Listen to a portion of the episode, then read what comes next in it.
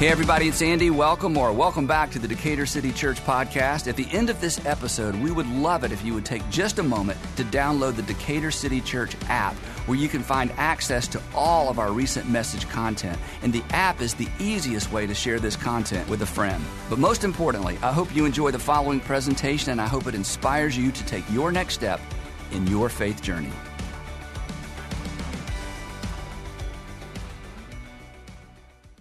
So here's here's something that um, more and more Americans are turning to for pastime and turning to for entertainment. Um, predicting outcomes for money. Yeah, gambling. It's just a different way of saying gambling, right? But I just felt like that's such a harsh term to open a sermon with. So we're just going to go with predict outcomes for money. Um, in fact, just real quick confession. How many of you predicted outcomes for money on the Super Bowl? Can I? Just kidding. No, no, don't raise your hand. Just kidding. Yeah, we shouldn't confess sin this early in the sermon anyway. And I, am not saying this sin, but for most people, it's just kind of a, you know, it's just a harmless pastime. But for others, it is a dangerous pathway. And of course, the problem is you don't know if it's a dangerous pathway for you until you start. So for many people, maybe it's wise to never begin um, to begin with. But my reason for bringing it up is this Jesus predicted some outcomes, but not for money. And maybe one of the reasons he didn't predict outcomes for money is nobody, and I mean nobody, would have put any money down on his prediction. They were very bad odds. Now, they were God odds, and I don't know if God odds is even a thing, but in terms of human, humanly speaking, in terms of what was going on, the things that Jesus predicted, nobody would have put any money on them. Nobody would have bet on them because they were just unrealistic. They were incredible. They were undoable. It wasn't ever going to happen. But interestingly enough, in his lifetime, almost everything he predicted actually came to pass. In fact, pretty much everything came to pass he predicted would come to pass, except for a couple of things, which should lead us to believe that the other things will come to pass as well. Now, my favorite Jesus prediction, in fact, my favorite prophecy in the entire Bible, Old and New Testament, is actually us. Jesus predicted us. Jesus predicted the church. Standing in the middle of nowhere, literally nowhere, way, way, way north of the city of Jerusalem, surrounded by a bunch of nobodies. And when I say nobodies, I mean culturally speaking, the guys that followed Jesus in those early days, they were kind of nobodies. And standing out in the middle of nowhere, surrounded by these nobodies, Jesus says, Hey, what's the word on the street about me? And they start telling Jesus what people are thinking about him. That's not a very safe question for most of us to ask unless you really want to get your feelings hurt. But Jesus said, Hey, what are people saying about me? And then he turns to his disciples. You probably have heard this. We talked about it last week. And he said, What do you guys think about me? Who, who do you think that I am? And Peter raises his hand. He says, I'll tell you who I think you are. I think you're God's final king. I think you're the king. I think you are Messiah. I think in some unique way you are the Son of God. And Jesus replied to Peter and to his guys, He says, That's exactly who I am. And Peter, let me tell you who you are, who you are. I tell you that you are Peter, and he uses this little Greek word petros, which means a stone or a pebble. Basically, he kind of renames him Rocky, but not quite as brutal as Rocky because it's more like pebble or stone that you can hold in your hand. And then he smiles and he says, and on this rock, and now he uses a different Greek term. He says, on this rock, and he's referring now to the statement that Peter made that you're the Christ, the Son of the living God. He says, and on this statement you've made, on this rock, Petra, which means bedrock, a massive outcropping, the side of a mountain, something that is immovable. He says, and based on this statement that you've made about me, who I am, let me tell you what I'm gonna do. I'm gonna build my ecclesia, my movement, my assembly. I'm going to create a people who will gather in my name to do my will, to execute my mission. And guys, he's looking around, it's this hot Syrian sun, they're so far north. He says, and gentlemen, the gates of Hades, death itself will not overcome it. That even when I'm gone, he says, even when I'm gone, my movement will maintain. Even when I'm gone, my movement will keep moving on. That my death, he's saying, won't be the end. And actually, his death, Jesus' death and resurrection, is what launched his movement, launched his ecclesia. Now, standing out there in that hot Syrian sun, this is crazy talk. I mean, this is ridiculous. You don't, you don't start new movements. In fact, pitting himself against the religious establishment and pitting himself against the Roman Empire, no way. Way. It happened. Because here we are 2,000 years later, all over the world in multiple languages in just about probably every country in the world, in homes and apartment buildings and buildings like this, large and small, people are gathering in the name of Jesus. That's why it's my favorite prediction. Jesus predicted a movement, a multicultural movement that would sweep the entire world, and it came true, and nobody saw it coming, and no one could have imagined it.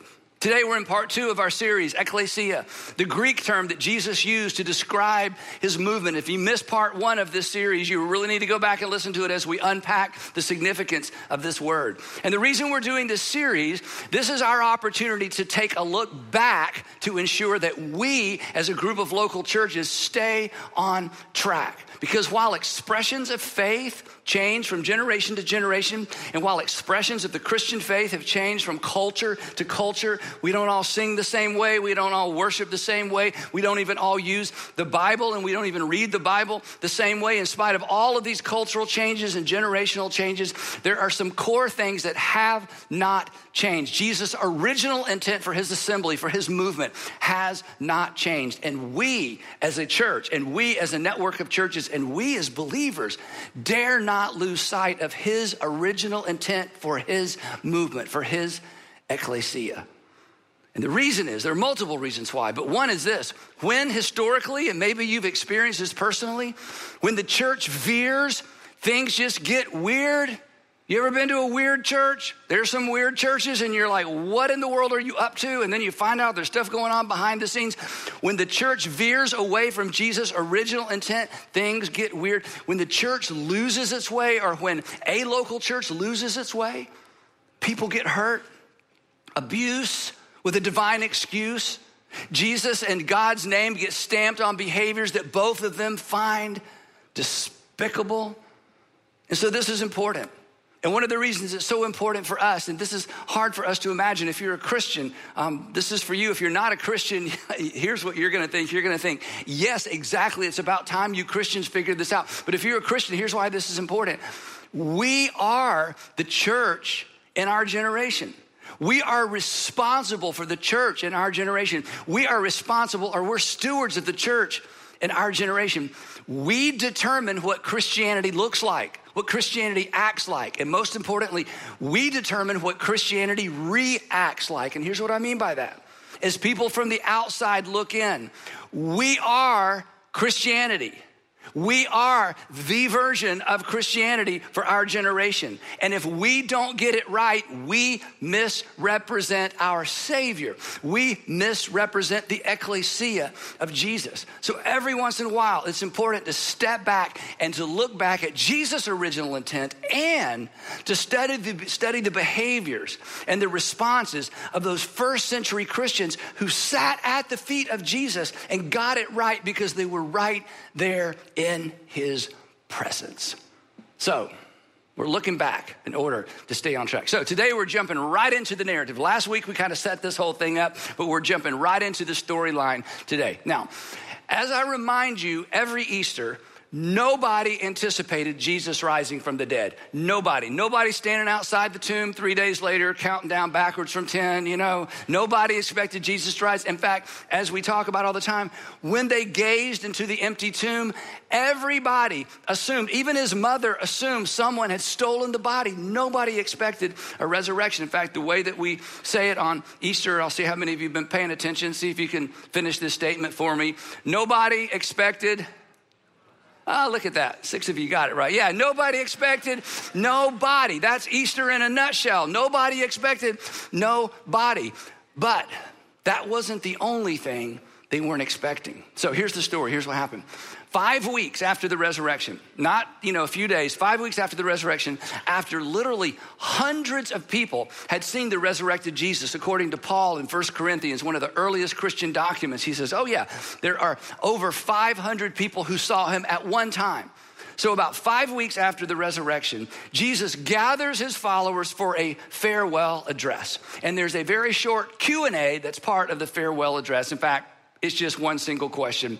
Here was their question. They said, so, so, or Luke tells us, or Luke tells us, and just a little clarification, Luke actually wrote the book of Acts. Luke wrote the Gospel of Luke, Matthew, Mark, Luke, and he wrote the book of Acts. And Acts is the book of the Bible that tells us what happened in the church after the resurrection of Jesus. So Luke documents this for us, and Luke knew the people in the story because he spent time with all these people. So here's what he says happened. So when they met together, all of Jesus' followers after the resurrection, again, about five weeks later, they asked him, Lord, are you at this time going to restore the kingdom to Israel?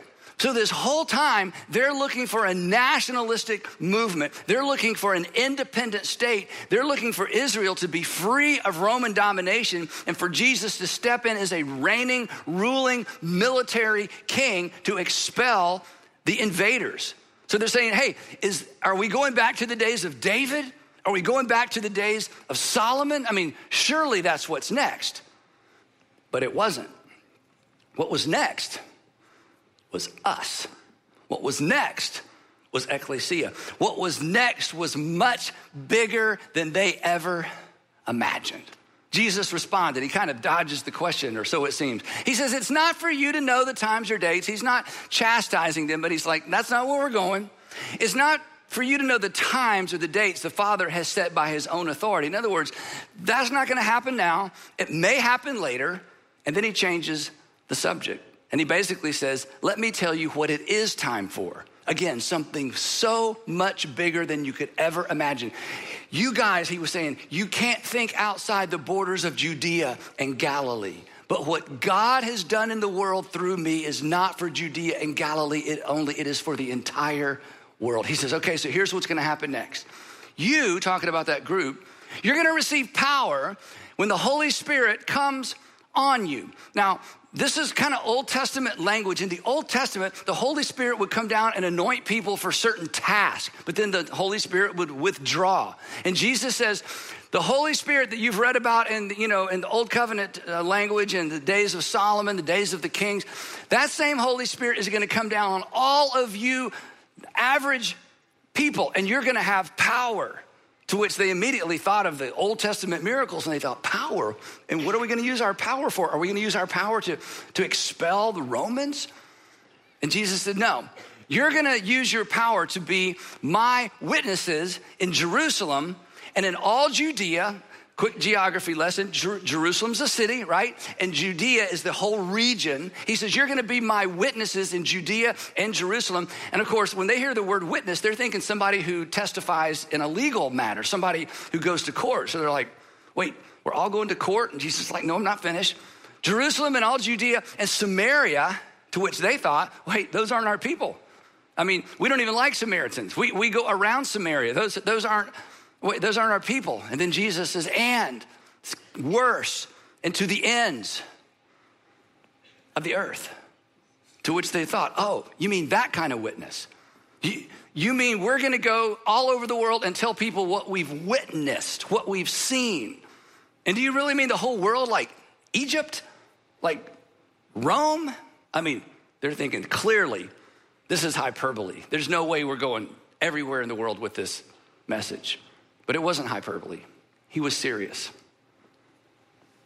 Here we are. Here we are. Now, quick little cultural thing. In ancient times, nobody switched religions because there were no religions. There was no such thing as a religion. In ancient times, you know this, every region had their own gods, every household had household gods. So the whole you didn't really switch religions. If you moved, you might adopt the customs and the gods of that region because the way they viewed the world, the gods reigned over certain regions of the world. They were, they were actually geographic, geographically, in most cases, confined. So the whole idea of taking the message of Jesus to all the regions of the world, this was this was unthinkable because every people group had their own gods. You worship your gods, I worship my gods. The Romans, they didn't care whose gods you worshiped as long as you obeyed Caesar. And the problem with the Jesus way, the problem with this new thing that Jesus had inaugurated, this new covenant that he had initiated, the problem was it wasn't a you might also like kind of a thing. You didn't add it to what you already had. You didn't just put another idol on the, on the mantle. You didn't just add Yahweh to your list of gods that you worshiped in your region. This was an either or proposition. It was, and, and so Jesus was literally sending them out. We can't even imagine the complexity of this. He was sending them out, or he was going to send them out to the world. Here's what they thought anyway You're going to send us out into the world, not simply to talk about you, Jesus. You're asking us to ask people to abandon their entire world view. You're asking us to go into regions of the world where they believe in multiple gods and say, oh, no, no, you've had it wrong ever forever. Your parents had it wrong. Your grandparents had it wrong. You got it completely wrong. There's only one God, and all the uh, other, other gods that you worship, they're not real, they don't even exist. You're expecting us to tell people that. And then you want us to tell people that the only God became a human to demonstrate what the only God is like. And then that one and only God actually died on a cross for the sins of the world. Again, the idea of sin was a new concept for pagans. Pagans didn't have sins because the pagan gods did not require obedience, they just required sacrifice. So everything about this message was new. Everything about this message was unprecedented. This wasn't going to go anywhere, especially outside of Judea. I mean, in Judea it works because you got so many Jews, they already understand there's one God, they understand Torah, they understand law. So it kind of fits there. But Jesus, seriously, you, you think your message, you think this strange new worldview message is gonna have any traction in the rest of the world? But they're standing in the presence of someone they saw die. They're standing in the presence of someone they know where he was buried and sealed in a tomb, and now he's talking to them. So, if someone predicts their own death and resurrection and pulls it off and they say he's going to do something for the whole world, you're like, well, okay, we'll at least go along with it because you've done something everyone else thought was impossible, unprecedented, and nobody saw it coming. So he said, You go back to Jerusalem and you wait and you'll see. So Luke picks up the story from right there. Here's what he said happened. He said, They all went back to Jerusalem, and he gives us all this incredible detail. It says, he says, they all joined together, this group of people who Jesus had given the, these words to. They joined together constantly. This wasn't a 30 minute prayer meeting, a constant day after day in prayer, along with, and Luke gives us these details because once again, this whole movement is so unusual. It's so anti cultural. It's, it's just, no one would guess this is how it worked. So he includes this detail, ladies, along with the women. And why does he say that? because men and women didn't pray together. Men and women didn't do much of anything together in this culture. But Jesus had already begun to change that because throughout his ministry, he elevated the dignity and the status of women. This is why I say, and I know it's offensive to some people, every woman in the world should love Jesus, even if you don't think he's divine. What he what Jesus did for women in the first century, he began something that took way too long to catch on. But it began with the teaching and the elevation and the dignity that Jesus ascribed to women. So it makes sense that in the early days of his movement, the women are right there in the same room praying alongside the men. And Mary, he says, the mother of Jesus, is in that room praying with them. And Jesus' brothers, to which is like, wait, his brothers, where have those guys been? They're not part of the 12 disciples. I mean, they don't really do anything, but when you read the Gospels, Jesus' brothers questioned his sanity, which it's easy to be critical of them, but come on. If your brother claimed to be the Messiah, your brother, yeah, you would question his sanity, okay? So don't be too hard on these guys. But why do they suddenly appear in the narrative?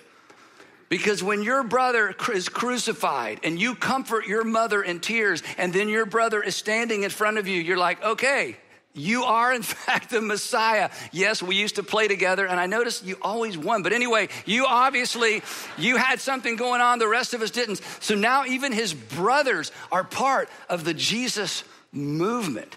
So they pray and pray and pray, and two weeks go by. Two weeks later, it's a, it's a Jewish festival in Jerusalem called Pentecost, the festival of Pentecost. And in this particular festival, men from all over the empire who were sons of Abraham, we would say who were Jewish, are to come to Jerusalem to celebrate this particular festival. So again, there are sons of Abraham or Jewish people all over the empire. They pay their own way and they travel, in some cases, many, many, many, many miles back to Jerusalem for this festival. So the city of Jerusalem is packed.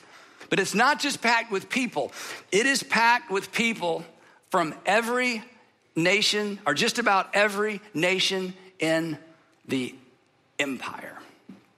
And while they're praying on the day of Pentecost, exactly what Jesus predicted happens. The Holy Spirit comes down on them and gives them power, but not military power, a strange power the power to understand and to speak the languages of all of the regions that these Jewish people traveled from to Jerusalem for the day and the festival of Pentecost. And why did God empower them with that kind of power? And why did God provide this kind of sign? Because this was, in fact, good news of great joy for all people. Jesus was not exaggerating. It wasn't just Ju- it wasn't just Judea, it wasn't just Galilee. It really was for the whole world. That when he said all, he meant all, and when he said everybody, he meant everybody. And so they leave the, the room where they're praying and they go into the streets and they all begin to speak in the languages of these Jewish people who've come from all these different regions in the empire and they're well, they're shocked. And Luke tells us how they responded. He, he writes, Aren't all these who are speaking Galileans? Now, again, we miss this because we don't live in that culture. Does it say Jewish? Does it say Judean? Galilean. These people who had followed Jesus, most of them were from way, way, way up north. They were more of the working class. They were less educated. They didn't live in the big city of Jerusalem. And these people from all these different regions, because they're sons of Abraham, because they're Jewish, they recognize wait a minute, these aren't even Judeans. These certainly aren't Jerusalemites. These are people from kind of the outer, the kind of the, the, other areas of Galilee. And how is it they suddenly are able to speak our language? How is it that each of us hears them in our native language. And then Luke, because he loves details, actually lists the different regions from the empire where all these people came from. Look at this. You can read the whole story for yourself. He said there were people from Parthia, there were Medes and Elamites. He goes through all these different areas. There were people from Egypt. There were sons of Abraham, Jews from had traveled from Rome to be in Jerusalem. So this is amazing. So God, to prove that this was for everybody, brought everybody to Jerusalem when he unleashed his ecclesia. They go on and they say this We hear these Galileans, we hear them declaring the wonders of God in our own tongues. Amazed and perplexed, they ask one another, What does this mean? and Peter steps up and says, I'm glad you asked. And then Peter preaches this amazing sermon. You got to read it for yourself. I'm just going to give you some of the highlights. Here's what he preached to this group of people as hundreds and then hundreds more begin to gather because something amazing had happened in Jerusalem. Here's what he said He said, People of Israel, listen to this.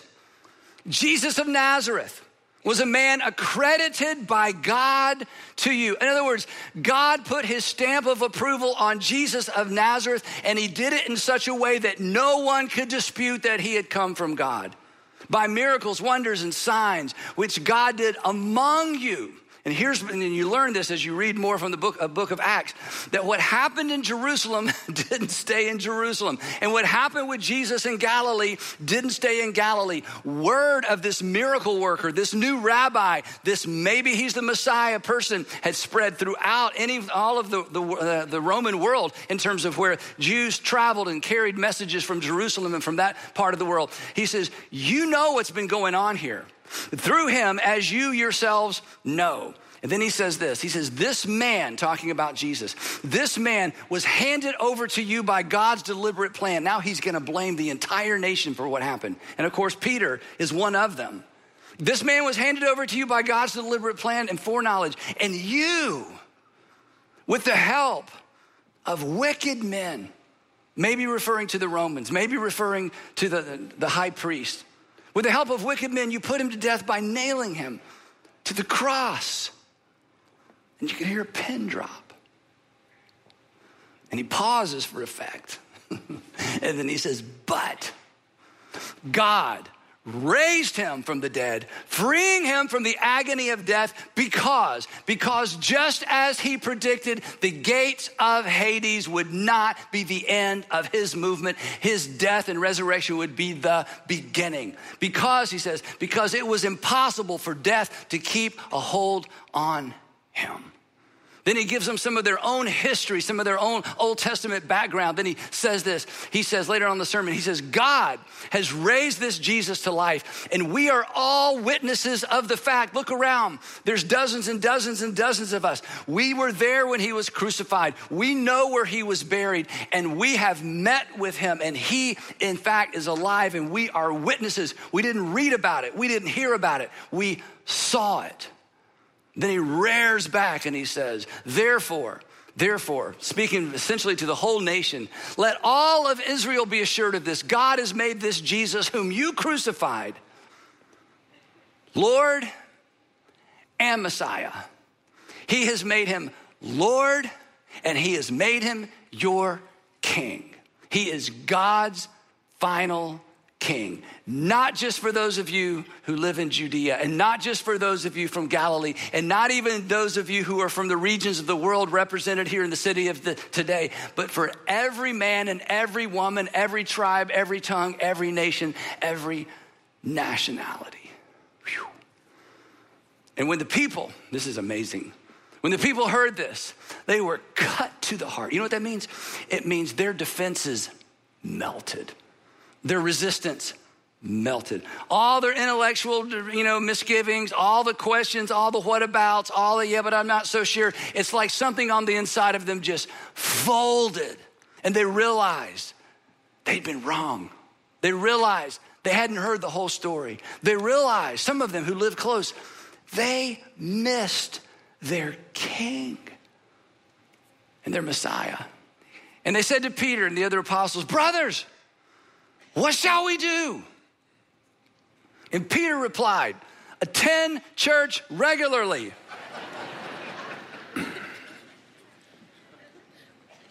that wouldn't have made any sense. This wasn't a building.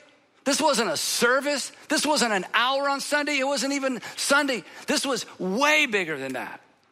Peter replied, come on, Peter replied, believe a list of propositional truths. We're gonna have a class, okay? We're gonna do a whole systematic theology thing. We're gonna sort out all the you know mysteries around God and where God came from. No, this wasn't about this wasn't about a what. This was about a who, a new who. Peter replied, Let me tell you what you're to do. And now he's speaking to you. He's speaking to you. Now he's speaking to me. Now he's speaking to all of us. Peter replied, Repent and be baptized, every one of you, in the name of Jesus Christ for the forgiveness of your sins. Now, something really interesting is going on here that you don't see. This is amazing. The men and the few women in the crowd, we don't know, men and women, but mostly men, the people in this crowd were good, Torah abiding, law abiding, you know, Jewish people, Judeans and Galileans, sons and daughters of Abraham. In fact, they were the best of the best. They'd spent their own money to travel to the city, the holy city of Jerusalem, to the temple to celebrate this festival. I mean, these were good people. These weren't wild and crazy people who rebelled against God and stiff armed God and didn't believe in God. These were good people. So, why does he say that you need to repent, be baptized in the name of Jesus for the forgiveness of your sins? What sins was he talking about? And the answer is, all their sins. All their sins. All their sins. Up until this day, he would say to them, You have come to the temple, or you have given God sacrifice in the regions of the world from where you live. Because up until this time, the, the blood of rams and the blood of goats and the, the lives of pigeons and grain were, were these peace offerings and offerings to make you right with God. And God, for a time, overlooked your sin. But now someone has come who has paid for your sin. And it's time that you repent, you change your mind about how it works because the temple days and the temple ways are over. They were perfect for what they were designed for, but that age has ended. It's a brand new age, and God has sent His Son into this world to pay for all of your sins, past, present, and future. His death was the final payment for the sins of the world, which means his, son, his death was the final payment for my sins and your sins. The Apostle Paul, once he finally got this all figured out, would eventually write these words. He would say, Hey, there's no condemnation. There is therefore now no condemnation for anyone who is in right relationship with King Jesus. And you know what? When I read those words personally, if I could just be personal for a minute, and I, I might have shared this before, you know, I'm preacher's kid. I mean, I, I, knew the I knew the Bible backwards and forward. I could do the books of the Bible. I mean, I was so ingrained in Scripture. And you know what? I have, you know, the Apostle Paul talks about being the chief of sinners. At times, I feel like I'm not too far behind him, not because of what I've done, but because I knew so much better than to do it by the way I was raised. I've promised God so many times and broken my promises. I promised to do better so many times and not follow through on my promises. And I knew better. Of all people in the world, people like me, we are without excuse. And when Jesus died on the cross, he died for all my informed, inexcusable sin. And he died for yours as well. And he goes on to say this You're to repent, you're to think differently about who is Lord. You are to be baptized to publicly associate with this new movement, the Ekklesia of Jesus. You'll receive forgiveness of sin. And not only that, and this meant so much to this Jewish audience, and you will receive the gift of the Holy Spirit, the same Holy Spirit that came upon Samson for his mighty deeds, the same Holy Spirit that would come upon a king for mighty deeds for a moment. You're going to receive the same Holy Spirit, and it, he is going to stick around. And then Peter talks about you and he talks about me. Listen to this. He says, and these promises, the promise of forgiveness, the promise of inclusion, the promise of the Holy Spirit, these promise is for you and your children and for all who are far off, and for all whom the Lord our God will call. That's me. That's you. Because we are far off geographically, and we are far off chronologically, and the promise still stands. And how did they respond? it's amazing. Luke says, Those who accepted his message were baptized that day or in the few days that followed. About 3 3,000 were added to their number that day. So, day one, this was launch day of the church. This is how it all started. This is day one. Launch day, day one, was huge. And it launched as, and it must remain. It launched as, and it must remain. That's why we're looking back to make sure we stay on track. It launched as a outward facing for the world multicultural, everybody's invited, multiplying. It's not my foreign no more, and we're not going to hunker down and wait for Jesus to come back and oh, poor, poor, pitiful us. Look how awful the world is. And why doesn't Jesus come back and deliver us? Uh uh-uh. uh You don't find that on the lips of Jesus. You certainly don't find that on the lips of any of his first century followers. It launched as an outward facing, we're for the world, multicultural, multiplying movement. Not a worship service, not an hour on Sunday, not make sure I've got everything lined up so God will answer my my prayer and thank you for this day and help me to find my car keys, they would be like, You're what? No, outward facing, multicultural, multiplying movement. And I realize not everybody likes a big church. Day one was huge, and it was just as he predicted because the epicenter of this movement was exactly what Peter said. The thing that brought them together, the thing that would hold them together in the years that followed, the difficult and challenging generations actually that followed. The one thing they had in common was not language, it wasn't culture. The one thing they had in common was the belief that Jesus, Jesus was the Messiah. He was God's final king. And this new movement was anchored to one indisputable event the resurrection of Jesus. Day one. But, so what? Now what? Here's what. Repent. Repent. Repent. Turn to Jesus, your King, your Lord, your Messiah. Maybe your religion says you can work your way into God's grace. Says, uh-uh, repent. Maybe you just have decided it's all a fairy tale. It's not, none of it's real. No, repent. You, the invitation for you is the invitation that it was for the people in the audience that day. It's to repent, acknowledge Jesus as your king, and today submit to his lordship. Just say yes, and then be baptized.